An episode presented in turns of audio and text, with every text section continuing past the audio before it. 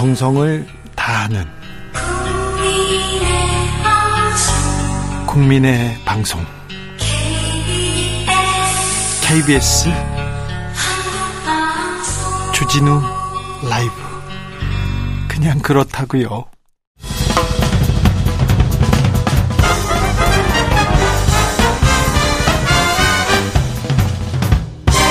훅 인터뷰 모두를 위한 모두를 향한 모두의 궁금증 훅 인터뷰 한일 정상회담 열렸습니다. 일본과의 관계 어떻게 정립해야 할까요? 양국 사이의 현안들 켜켜이 쌓인 숙제들 어떻게 풀어야 할까요? 강창일 전 주일 대사에게 물어보겠습니다. 대사님 안녕하세요.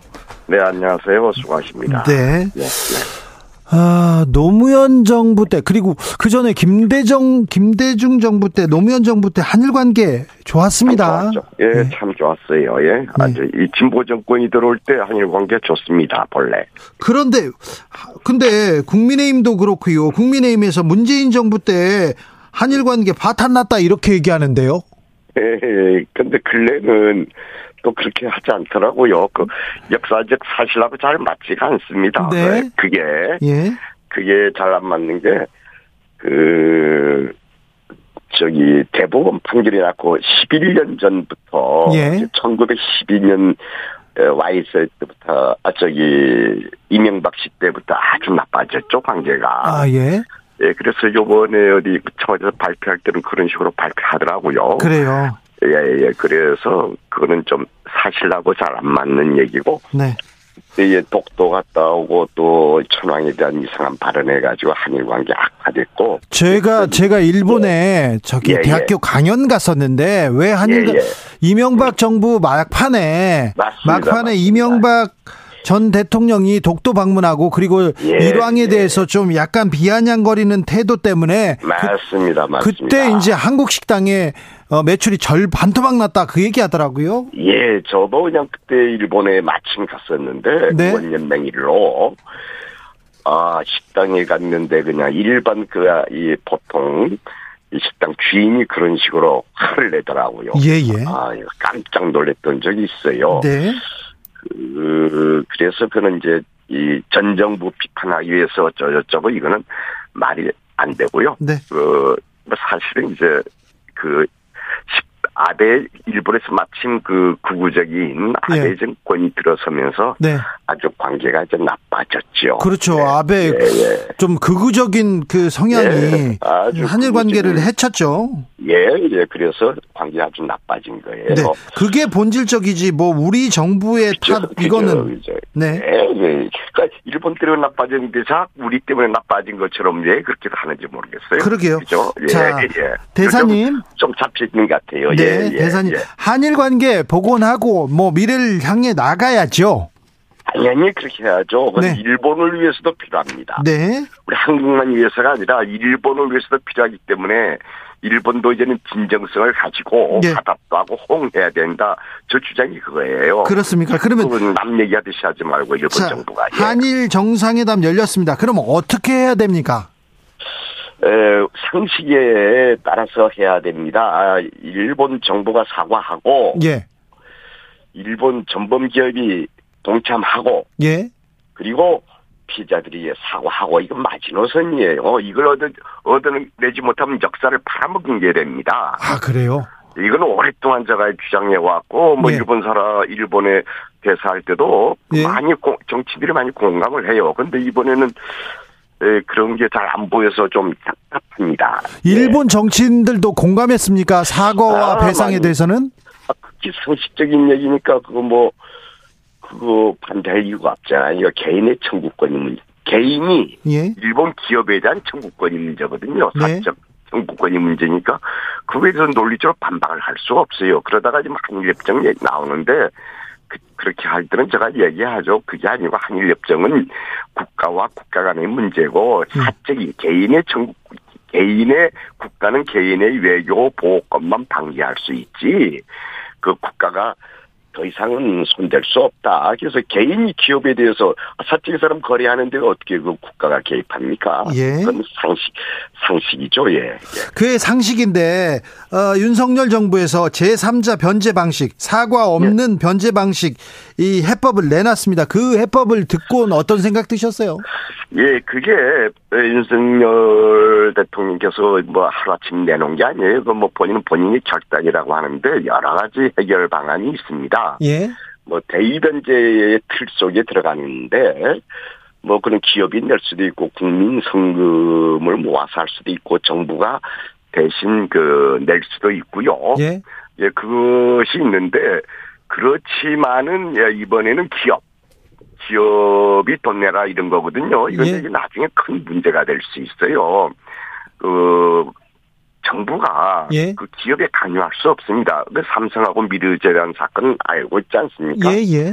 그래서 이 그런 문제 너무 국가가 주도적으로 하게 되면은 그런 문제가 생기고 저희들 때도 그런 얘기가 있었는데 이제 저희들은 이제 그때에 이제 그 그는 기업 차원에서 한일 경쟁들이 있지 않습니까? 예. 기업 차원에서 먼저 얘기하고 그랬을 때 정부가 받아들일 짬 받을지 이제 그 고민을 해야 되는 지점이죠.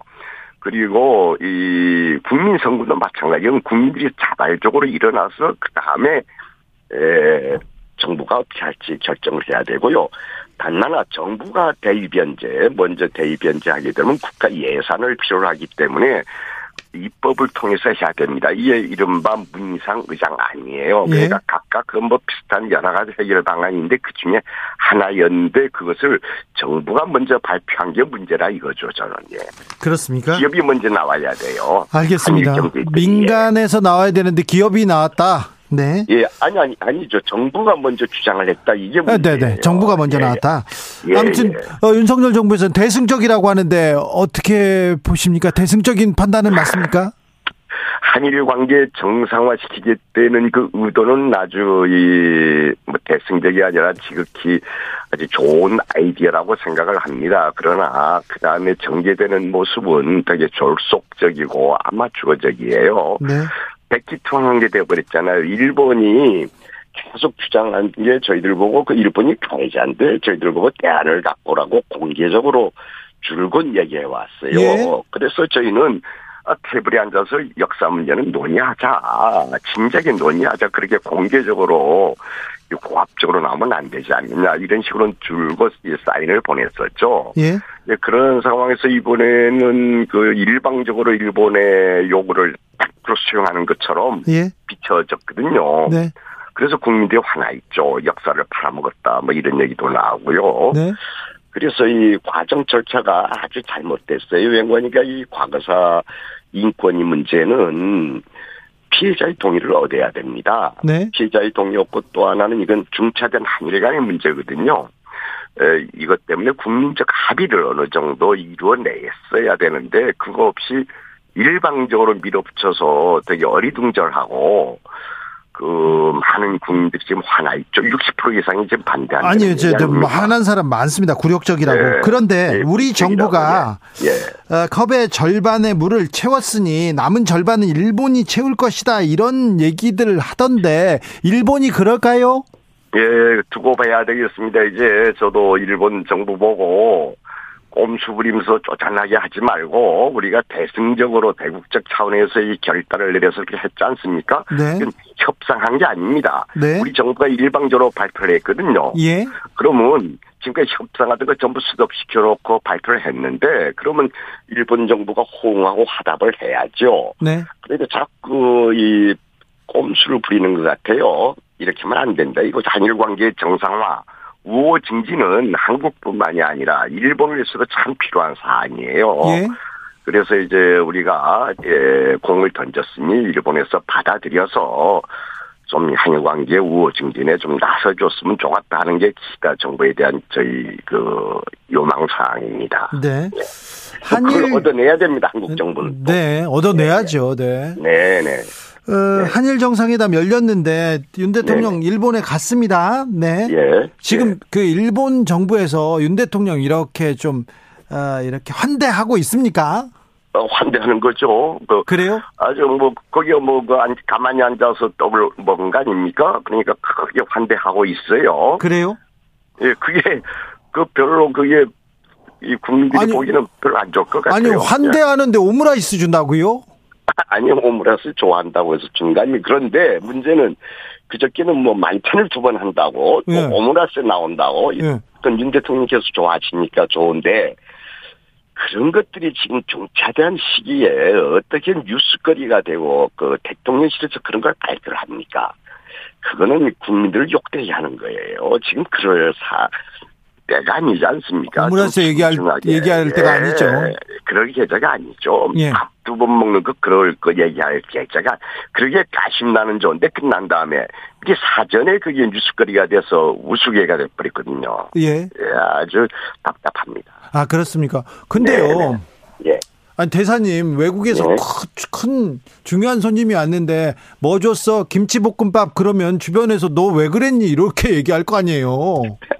아니 저는 그 그거는 오히려 한 에, 대통령께서 좋아하신다니까 그걸로 접대하는 거 오므라이스도 뭐 고, 고급 오므라이스가 있지 않겠어요. 그러니까 아마 그런 것이겠죠. 뭐 소주도 한잔 하면서 일본 사케라도 한잔 하면서 네. 허, 허심탄회하게 대, 대화한다. 아마 그렇게 의미를 부여하면 좋지. 난 알겠- 그거 가지고 너무 심하게 얘기하고 싶진 않아요. 알겠습니다. 예, 예, 강 예. 대사님께서 어, 네. 배상 해법 반대한다. 국민 60%가 반대한다는 그 네, 네. 조사 얘기했는데요. 엠브레인 예. 퍼블릭, K스탯 리서치, 코리아 네. 리서치, 한국 리서치가 지난 13일에서 15일간 아, 아?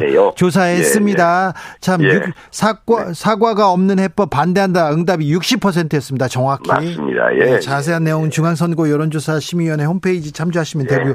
아, 근데 그런데 국민들이 어떻게 이해하느냐, 어떻게 공감하느냐가 매우 중요하지 않습니까? 네 네. 근데 국민 설득은 별로 일본한테는. 일본한테는 걱정 마라 이런 메시지를 냈지 않습니까? 네네. 근데 우리한테는 안 내서 일본에서는 윤 대통령 어떻게 봅니까?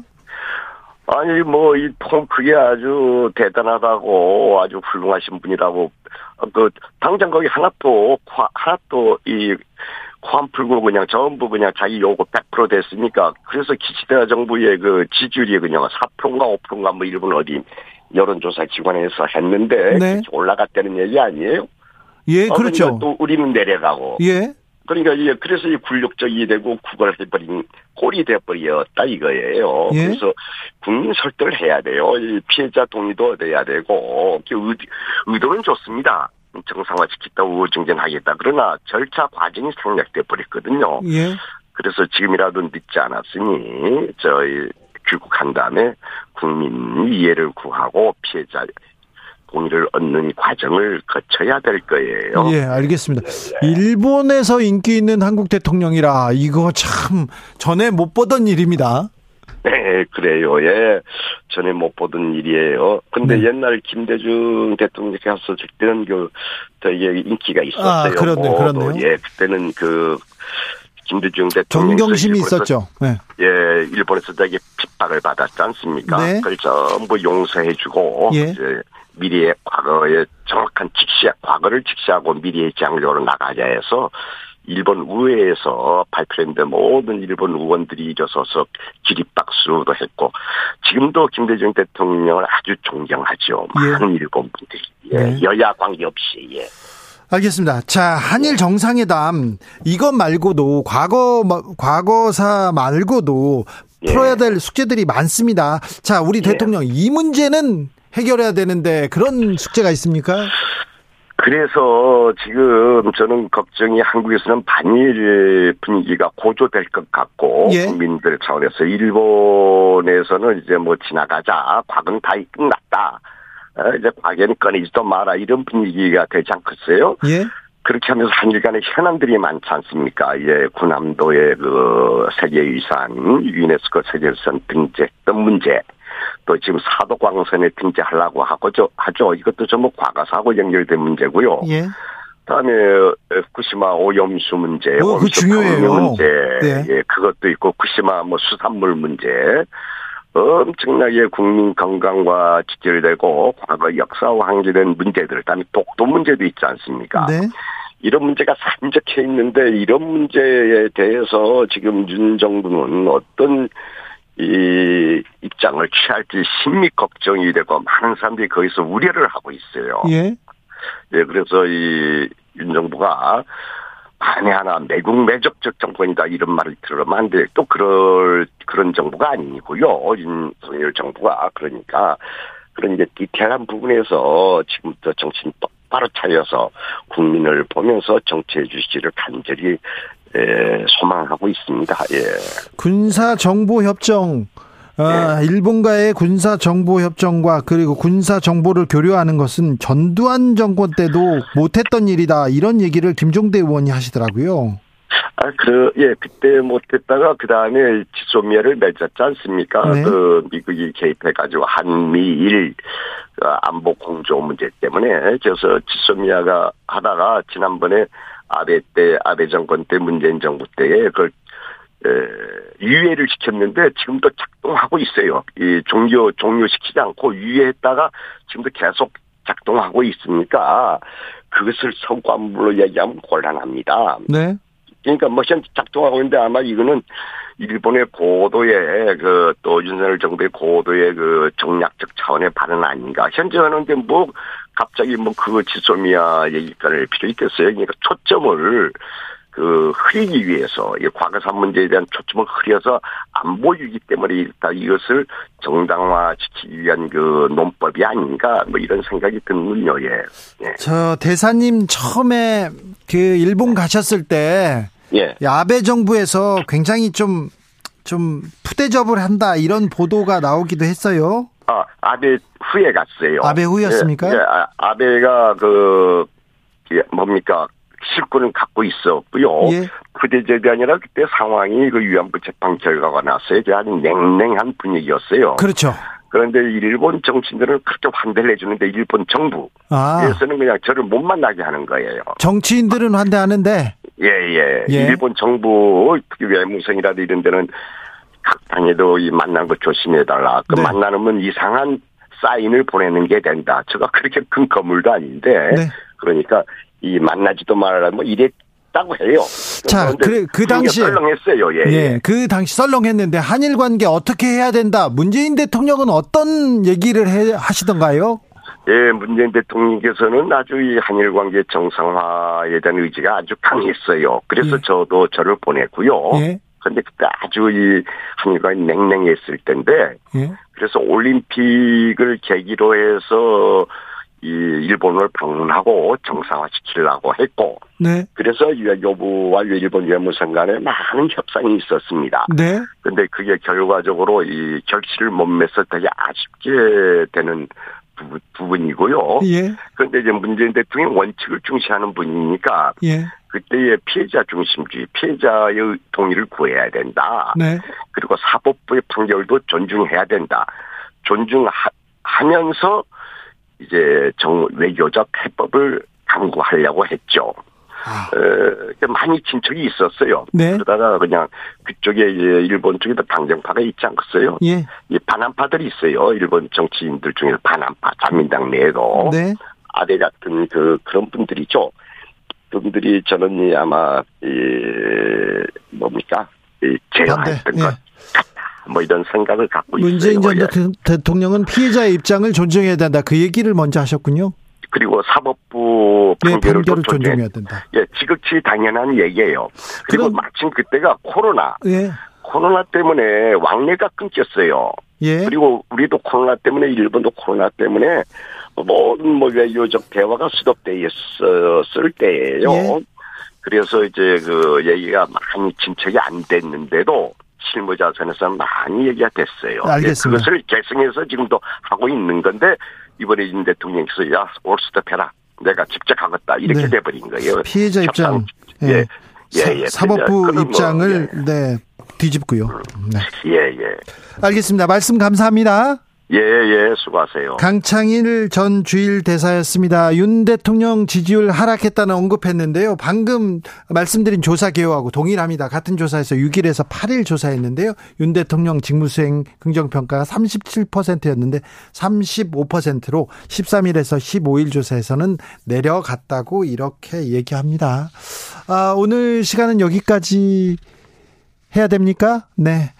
아, 지금 아, 윤석열 대통령과 기시다 총리의 아, 기지 그 공 한일 정상회담 열리고 있는데 정상회담이 열리고 있는데 큰 성과 얻어오기를 이렇게 기원해 보겠습니다.